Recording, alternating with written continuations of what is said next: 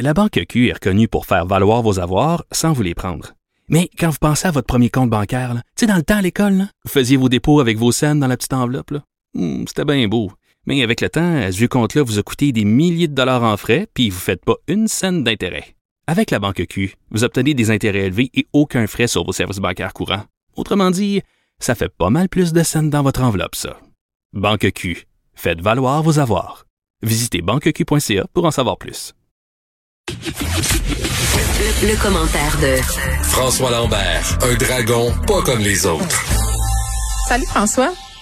Salut, salut. J'espère que tu as écouté euh, notre discussion avec Danny Saint-Pierre à propos euh, de l'article de Sylvain, euh, le prof de l'Université de Dalhousie, qui dit que les agriculteurs sont une gang de jaloux. Tu nous as écouté?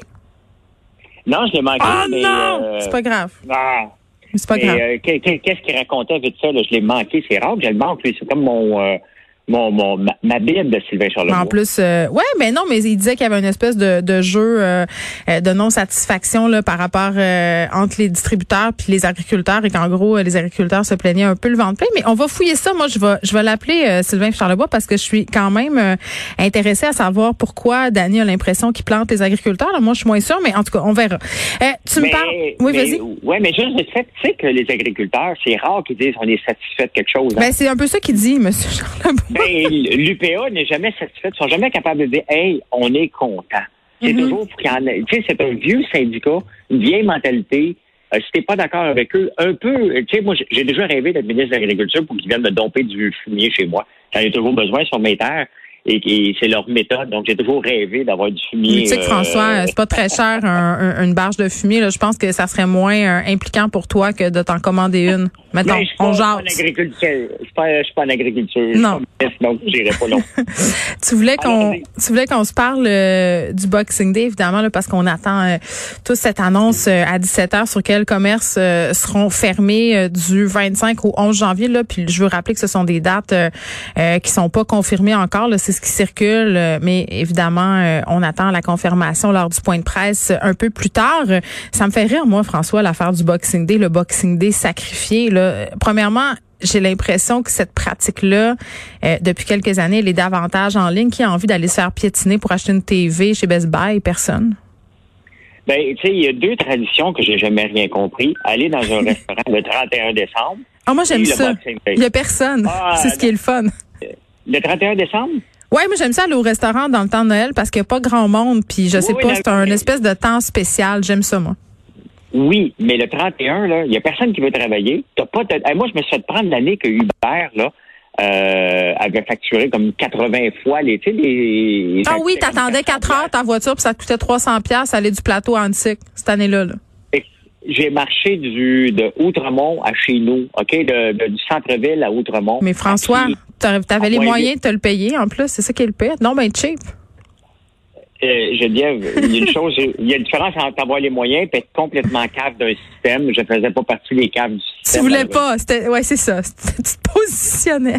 Ben non, mais ça coûte 12 piastres, une facture 400 piastres. Non, non, c'est ça. ridicule. Je te niaise. Ben oui. Mais, mais en même temps, le Boxing Day, j'ai jamais compris. Puis honnêtement, le monde capote, on, on va sacrifier. Non, non, on va, on va sacrifier les employés qui sont obligés de se sauver des parties de Noël le 25 pour aller travailler, accueillir des clients enragés le 26. Parce que c'est ça, hein? Le 26, c'est tout le temps la... la, la- Ah, c'est le pas beau. C'est le pas beau de l'humain. Moi, j'ai jamais autant manqué me battre dans un parking, dans un parking de centre d'achat euh, que dans le temps de Noël puis au Boxing Day. Ça, c'était les dernières fois où j'y allais, là. C'est épouvantable. Ben, moi, j'ai jamais été. J'ai regardé puis je me dis, mais qu'est-ce qu'ils veulent tant que ça? La TV, là, il attendait à ce moment-là. Bref, honnêtement, ça sera pas un gros sacrifice. Cependant, ben, c'est le meilleur moment si on, on doit fermer, Mhm. euh, donner un coup de barre. C'est entre le 25 janvier puis le, on- le 25 décembre puis le 11 janvier. On peut le prendre à 5 heures. Mais la réalité, c'est que c'est le moment parfait. Là. Mais c'est un moment qui est pas fort, puis habituellement dans à peu près tous les secteurs d'économie, janvier, février, ça tourne au ralenti. Ce qui, est- ce qui serait un peu dommage, euh, c'est de fermer les salons de coiffure, puis peut-être euh, les secteurs euh, de l'esthétisme, parce que c'est une grosse période de l'année pour eux, et il n'y a pas vraiment de foyer d'éclosion. Puis ça, on verra, là, parce que ils sont bien inquiets. Ben, d'après moi, ils vont être sacrifiés comme ils ont aussi. été la Je première pense que fois, oui. là. Ouais. Euh, mais mais tu sais, il faut faire un choix de société. Puis c'est le meilleur moment. La réalité, c'est regarde, moi j'ai une, une, une, compa- une compagnie d'acier. bon, Ouais. on, on roule déjà au ralenti. Donc, le- le- ça- tu sais, des fois, tu rentres juste pour euh, satisfaire quelques clients qui vont venir. Il n'y a pas de Mm. grand projet. Donc, on avait été fermé la première fois, puis on va sûrement être fermé, puis c'est pas la fin du monde non plus. Là, tu sais. Non, puis je pense que ça peut, ouais, je pense que ça peut nous éviter euh, une montée des cas, puis qu'on se reconfine encore plus longtemps, donc que les commerces soient fermés plus longtemps, donc qu'il y ait des impacts économiques encore plus grands. Ben, il faut donner ce petit coup de grâce là pendant les vacances de Noël. C'est bien plate à dire, mais c'est ça. Euh, l'offre d'Air Transat, euh, en fait, l'offre d'Air Canada pour Air Transat a été acceptée. Oui, ben tu sais, euh, on en a parlé plusieurs fois, puis là, c'est officiel. Air Mm. Canada achète Air Transat. Au lieu de payer 18 piastres, il paye à peu près 5 piastres. Oui, les gens disent que c'est s'en rabais, mais toi, t'es pas d'accord avec ça. Ben, c'est- un bon deal en ce moment. Ouais. C'est un rabais par. Mais tu sais, la- la- selon le principe de la bourse, il y a des gens qui pensent que hey, l'action a déjà valu 10 piastres, donc ça le vaut 50 cents, elle va remonter à 10 piastres. Ça marche pas comme ça. C'est tout le temps la valeur possible de la compagnie et à 5 piastres. Puis même si tu prends les actions d'Air Canada, ça revient à 7,30. Donc c'est un bon deal en ce moment. C'était pas, c'est pas un bon deal par rapport à ce qu'il aurait pu avoir. Mais ça, c'est une leçon encore qu'il faut retirer. C'est quand on a un deal sur la table, puis il semble être alléchant, faut accélérer le pas. Honnêtement, là, quand que ça arrive, moi, c'est déjà arrivé en 2007 que j'ai pas pu vendre une compagnie. Je l'ai revendue en 2012. Ouais. Mais le- euh, le- ce qui est arrivé, c'est que le, le, le, le, crash de 2008 est arrivé, puis on n'a pas eu les fonds pour nous acheter. Et on était tous signés. là. J'avais quitté les bureaux, j'étais rentré chez nous, j'attendais. là. J'attendais mon chèque qui n'est jamais venu. Là. Donc, euh, ces situations-là arrivent. euh, et c'est un bon deal pour Air Transat parce que il y avait peut-être quelqu'un d'autre potentiel, mais la réalité, c'est que ça ne Hmm. vaut plus rien. Mais qu'est-ce qui va se passer? Qu'est-ce qui va se passer avec l'industrie euh, de l'aviation pour vrai, euh, François? Parce que avant qu'on qu'on ait un retour à la normale, qu'on ait autant de, de voyagements euh, entre les, les différents pays, euh, des vols intérieurs aussi, là, pas seulement l'industrie du voyage, mais toutes les euh, tous les déplacements à l'échelle planétaire avant que ça redevienne euh, comme avant, que ça revienne à la normale, on peut penser à 3-4 ans. Puis est-ce qu'on va revoyager comme avant? Tu sais, on, on peut quand même se poser la question. Ben, je pense qu'on va voyager éventuellement. Ben, les gens ont hâte de Euh, voyager, vraiment là. Ça, on peut pas le Ben, nier. Ben, il y en a beaucoup qui s'en vont dans le sud euh, dans le temps des fêtes. Parle-moi-en hein. pas. Euh, je- Parle-moi-en pas. Je vois beaucoup de, de, de gens qui disent hey, moi, je m'en vais là, moi, je m'en vais là. Moi, je reste chez nous. Puis, euh, la réalité, c'est que je comprends pas les gens qui se poussent parce que c'est ce qu'on veut éviter. Donc, c'est permis.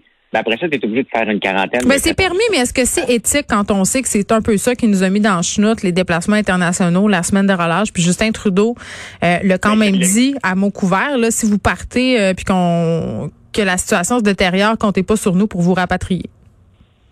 Ben, exactement. C'est pas éthique. On se le dit, c'est, c'est légal. Ben, c'est jamais moi. Ben, c'est ça. Donc, euh, ceux qui le font, ben, vous le faites. Là, faites pas exprès pour nous, nous, euh, nous, faire juger, dans le fond. Ah, mais c'est épouvantable. Et, Moi, euh, ce que j'entends, là, François, c'est, ben, moi, je m'en vais euh, à telle place, telle place, là, parce que les mesures euh, de sanitaire, les mesures sanitaires, justement, ils sont moins sévères qu'ici. Ouais, mais le virus est partout pareil. Ben, hein. c'est ça. euh, tu sais, bon, la, la bonne nouvelle, c'est que Transat est acheté.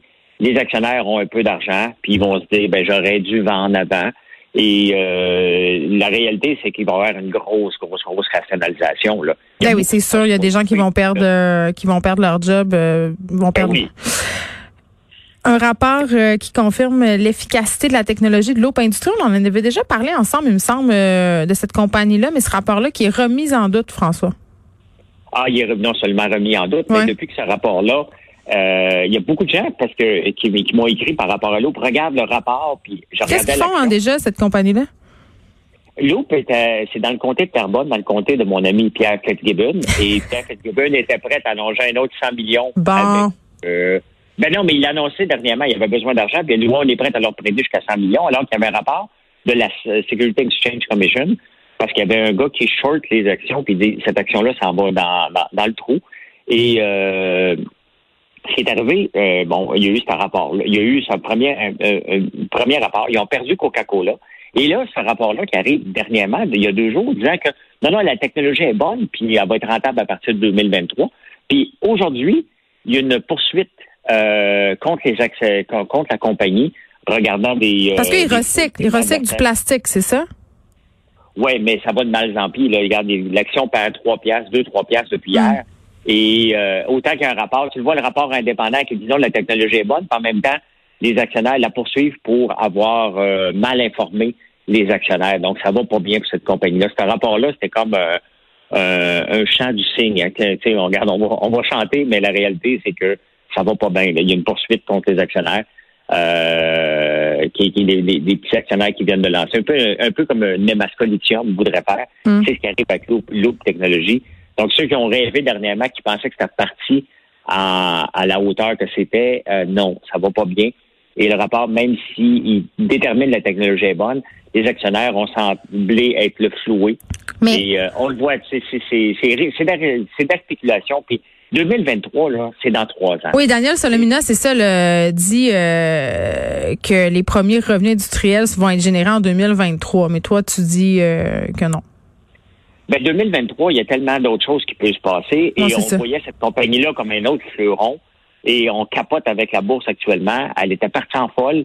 Le rapport, il y a deux rapports là, qui. C'est drôle parce qu'il y a un rapport qui est bon, puis il y a un rapport qui n'était pas bon. Et euh, mais c'est toujours des, des fois ils sortent un rapport pour aller chercher de l'argent. Merci François. On se reparle demain. Merci.